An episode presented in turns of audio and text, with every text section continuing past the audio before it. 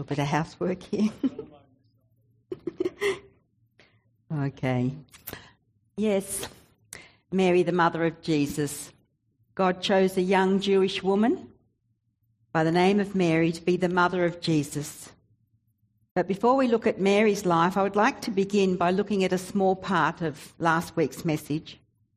Last week, Donnie took us to Luke chapter 1, and part of the reading was about God speaking to Zechariah.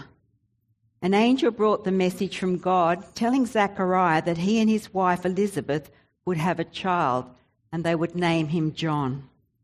As we learnt last week, the angel spoke some amazing and detailed prophetic words to Zechariah. But his response? How do you expect me to believe this? I'm an old man and my wife is too old to give me a child. What sign can you give me to prove this will happen? We also learned that God was absolutely not pleased with Zechariah's response making him mute until the birth of John. So, why am I reminding us about this? Because this week we'll be focusing on God continuing to speak, but this time to Mary and to others close to her. Did they have the same response as Zechariah? We shall see.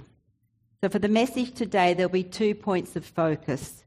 Firstly, looking at how God spoke to Mary and Elizabeth and Joseph. And then, secondly, simply but very profoundly, God still speaks today. God still speaks to his children today. Let me begin with prayer. Father, I've been obedient in preparing what you've given me to say today. So I now hand it totally and absolutely over to you. That your Spirit would go ahead and open our hearts, minds, ears, and eyes to receive what you have for us today, individually and collectively. In Jesus' name. Amen. And for the Bible readings today, I've chosen the Passion Translation. It's a newer translation and I just felt that often at Christmas we read the same scriptures and they become familiar with to us, understandably. So I wanted to pray that the Spirit would bring us something fresh today through this newer translation. So we'll begin in the book of Luke, chapter 1, sharing at the second part of verse 26. The angel Gabriel was sent from God's presence to an unmarried girl named Mary living in Nazareth, a village in Galilee she was engaged to a man named Joseph, a true descendant of King David. Gabriel appeared to her and said, Rejoice, beloved young woman, for the Lord is with you, and you are anointed with great favour. Mary was deeply troubled over the words of the angel and bewildered over what this may mean for her. But the angel reassured her, saying, Do not yield to your fear, Mary, for the Lord has found delight in you and has chosen to surprise you with a wonderful gift. You will become pregnant with a baby boy, and you are to name him Jesus. He will be supreme and will be known as the Son of the Highest. And the Lord God will enthrone him as king on the throne of his ancestor David. He will reign as king of Israel forever, and his reign will have no limit. So God speaks to Mary through the angel Gabriel. He begins by telling Mary to rejoice because the Lord was with her and she was anointed with great favour.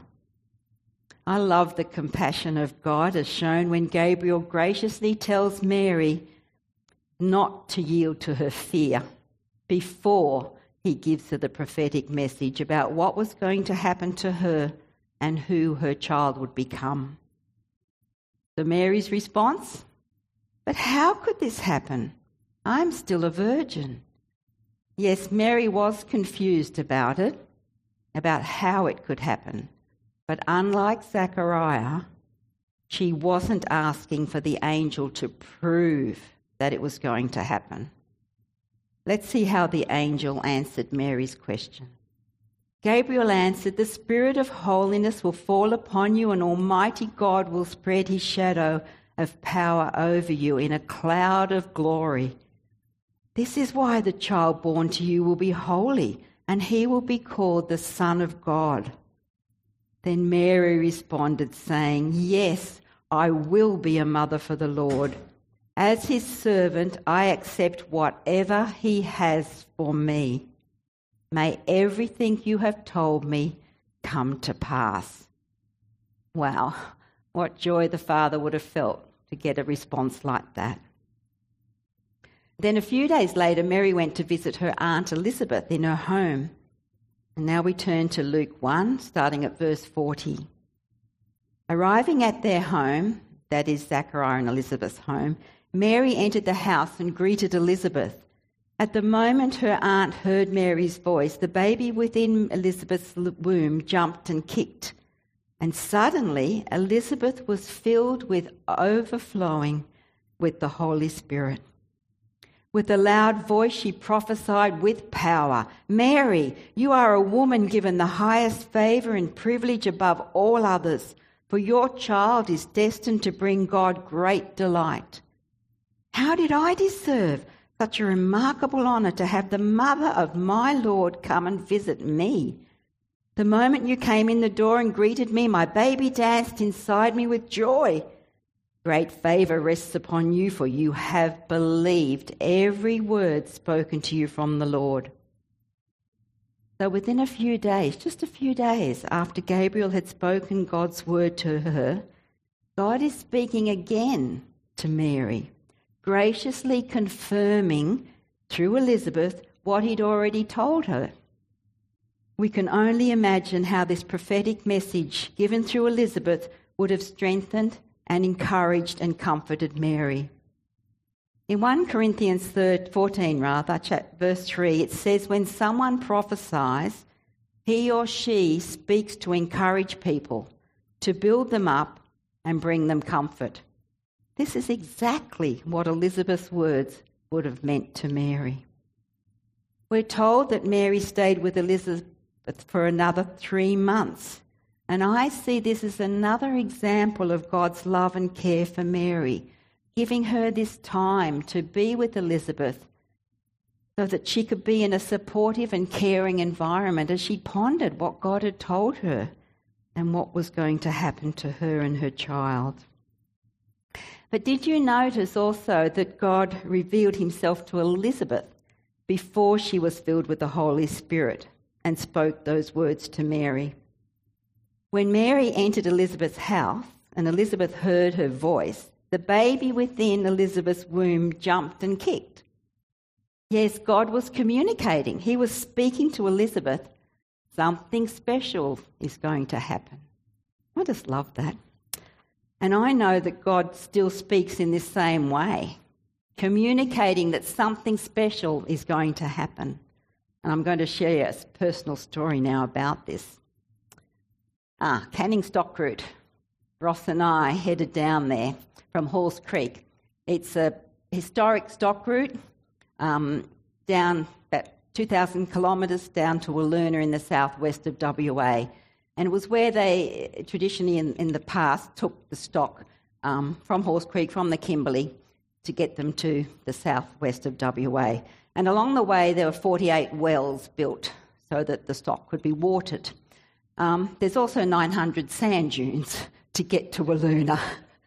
So off we headed from Halls Creek to down the Canning Stock route.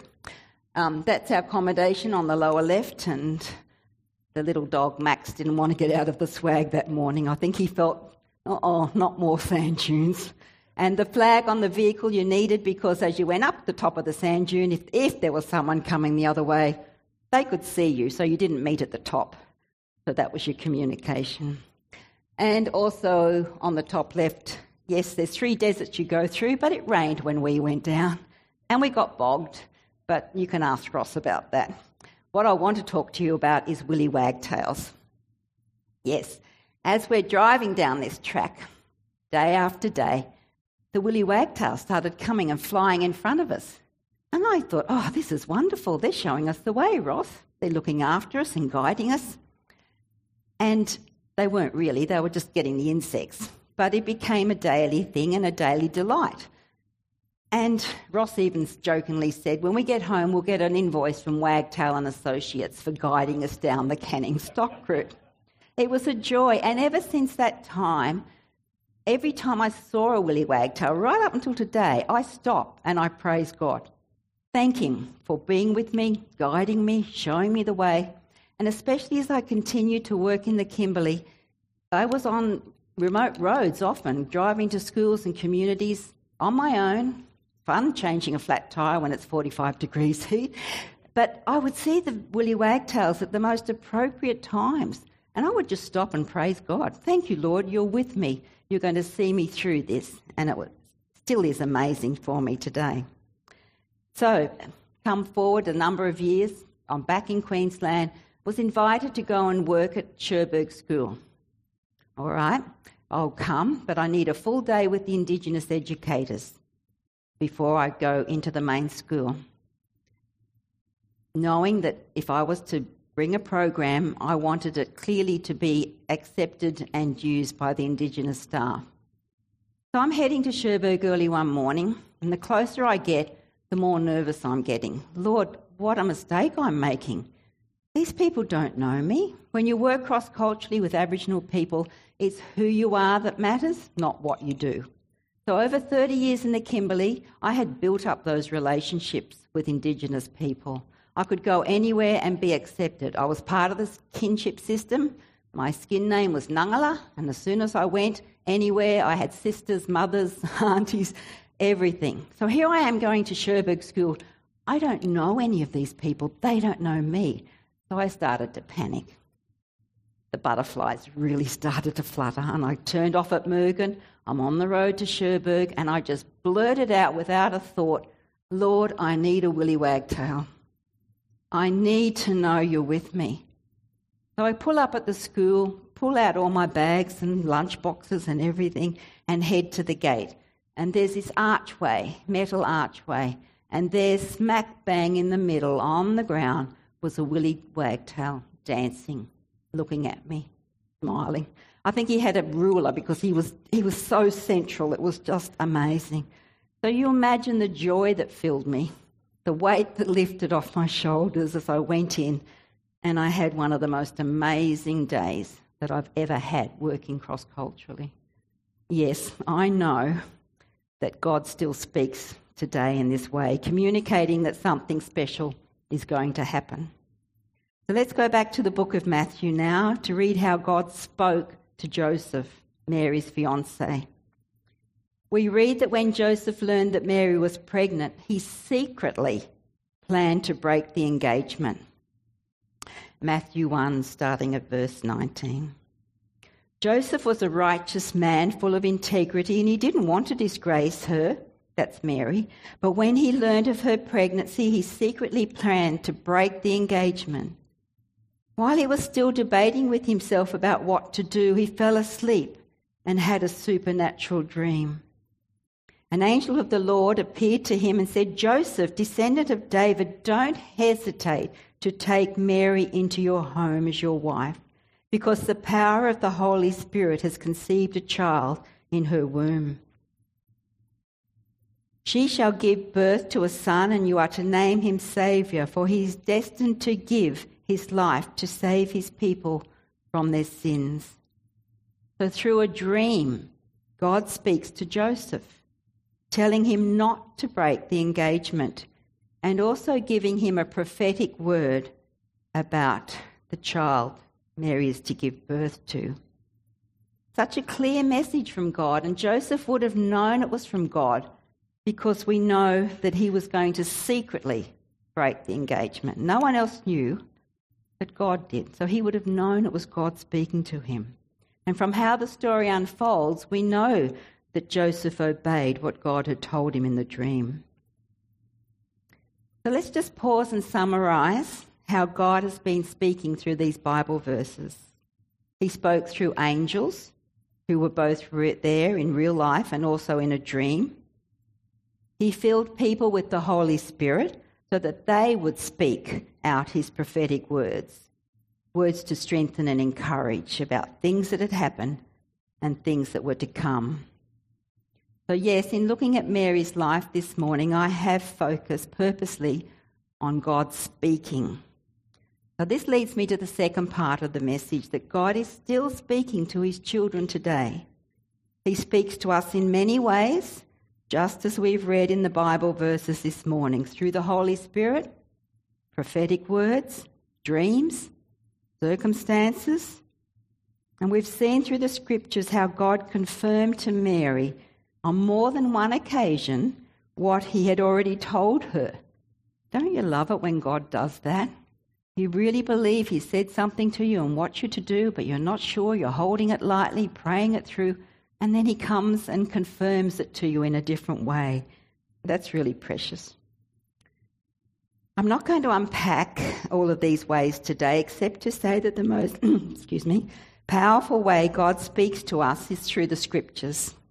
Not the only way, but it is the most central way because anything that God says to us in any other way will always line up with what's in the Bible.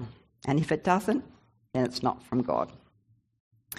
Now I know that there's many scriptures in the that reveal God's care and protection over me, his guidance in my life.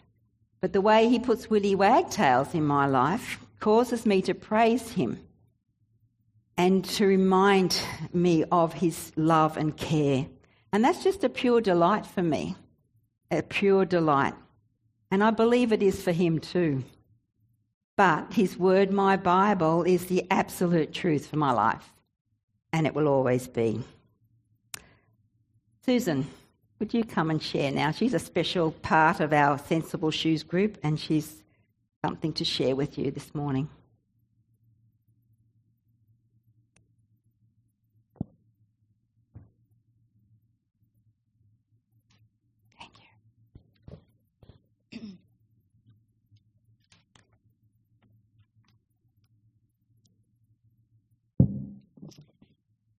I've been going to uh, Sensible Shoes since it started, and it re- I really have grown in my faith through it. Now, um, in Sensible Shoes, it talks about um, spiritual um, disciplines. I call them strategies. And the one that um, impacted on my life um, was the um, Lectio Divina. It's a sacred reading, um, listening to God's word in cooperation with the Holy Spirit. Apparently, um, it started oh, hundreds of years ago. You read a part of the Bible, and then there's silence. You read again and there is silence. And then you read the passage aloud,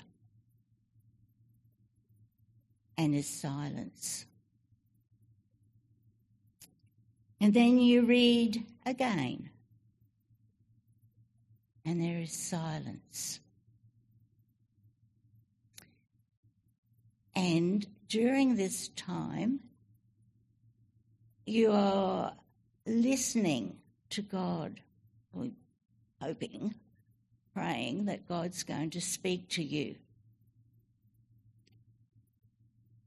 So, um, with this uh, strategy, um, I thought I'd put it into practice. At this time, into a practical practice for my life. At this time, I was in uh, KYB learning about um, Paul's life and teaching. And on one particular day, I was focusing on Philippians chapter 3, or the group was, and it was about Saul and his fierce persecutions against the Jesus followers of those days. He even, um, you know, um, sent them to death you know, he seemed to have some mm, um, joy in doing that. He stood while Stephen was being stoned um, to death um, you know, you just can't imagine the um, despicable things that he did. At home, um, after the, the uh, session, I decided to do the Lectio Divina. And I wanted to um, continue on in that um, chapter 3 of Philippians. And I came to um, Philippians 3 13 to 14. And I'm reading from a different translation. I think it's called the New Living. Um, I can't remember what the T stands for. uh, translation. um, and it says, Forgetting the past and looking forward to what lies ahead, I press on to reach the end of the race and receive the heavenly prize for which God, through Christ Jesus, is calling us. And then I had this light bulb experience. Looking forwards and not backwards. At this time, I was going through. Uh, um, oh, I, I, can only say my mind was being tortured by events that had happened in the past. And then I realised that you forget all these past hurts, pains, failures, disappointments, rejection, the lies that people told about me, regretful things, misunderstandings, and all those bad past experiences. Let them go. The past can't be changed. Forget, don't look backwards. And I think that was a time when Paul didn't look backwards because he could probably remember those things that he did. But he's saying, look forward um, to God. Um, and that's what I um, felt. Forget about the past, just keep looking forward. And, it, and I must say, it was a real um, light bulb experience. Now, my question then was to God, well, you know, how am I going to look forward? What am I going to do? And I'm going to read um, from um, J.B. Phillips, um, New Testament, Philippians 4 8 to 9. Here is a piece of advice. If you believe in goodness and if you value the approval of God, fix your minds on things which are holy and right and pure and admirable and God. Model your conduct, conduct, I'm sorry, conduct on what you have learned from me, on what I have told you and shown you, and you will find that the God of peace will be with you. So, put my thoughts on things that are, um, are worthy to think about. Uh, there was another um, verse that came to mind, verses that came to our mind, and it was to captivate all those thoughts. I was um, in Roma at the time, and I was going to a Bible study there, and we were um, focusing on these verses. The, we- the weapons we fight with are not the weapons of the world. On the contrary, they have divine power to demolish strongholds. And then it goes on we take captive every thought to make it obedient to Christ. And when we were talking about this captive every thought, we use the words you trash them, you throw them in the bin. You don't want to have them around you at all. And then there was the next one to help me to move forward. Um, put on the full armour of God, which is in Ephesians 6:11, so that you can stand against the devil's schemes. And then when things are really bad, you say, Flee, Satan. In Jesus' name, flee. And that's how um, doing the uh, Lectio Divina has um, impacted on my life. That's it.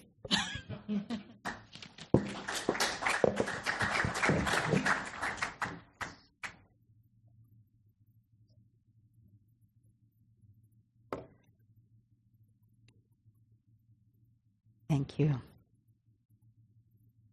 In John 16, Jesus said it was in our favour that he leave and return to the Father so that he could send the Holy Spirit, the Helper.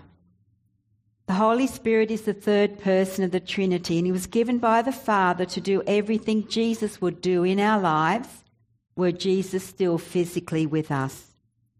So hearing the voice of God is hearing the voice of the Holy Spirit. Hearing the voice of God is hearing the voice of the Holy Spirit. And the more we welcome and invite the Holy Spirit's presence in our lives, the more attuned we become to his voice.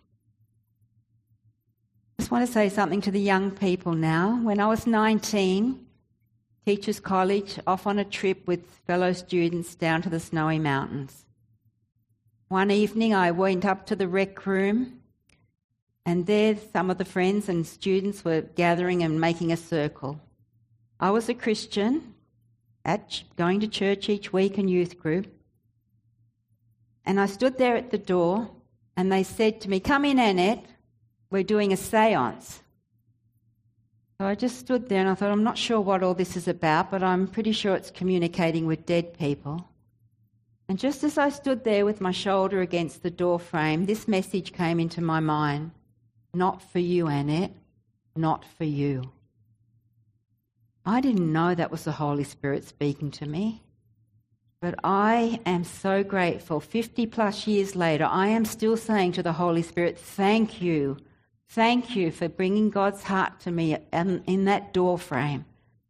Because I shudder to think what would happen to my life if I'd have gone into that room. I didn't know it was the Holy Spirit speaking. I've realized and learned later what it's like to hear God through the Spirit. And it's the most precious thing, young people. Don't be like me and not and be ignorant. I was ignorant of what the Holy Spirit's power and presence would be like in my life. Having Jesus there with me all the time, guiding me, talking to me, showing me the way. Don't rob yourself, young people.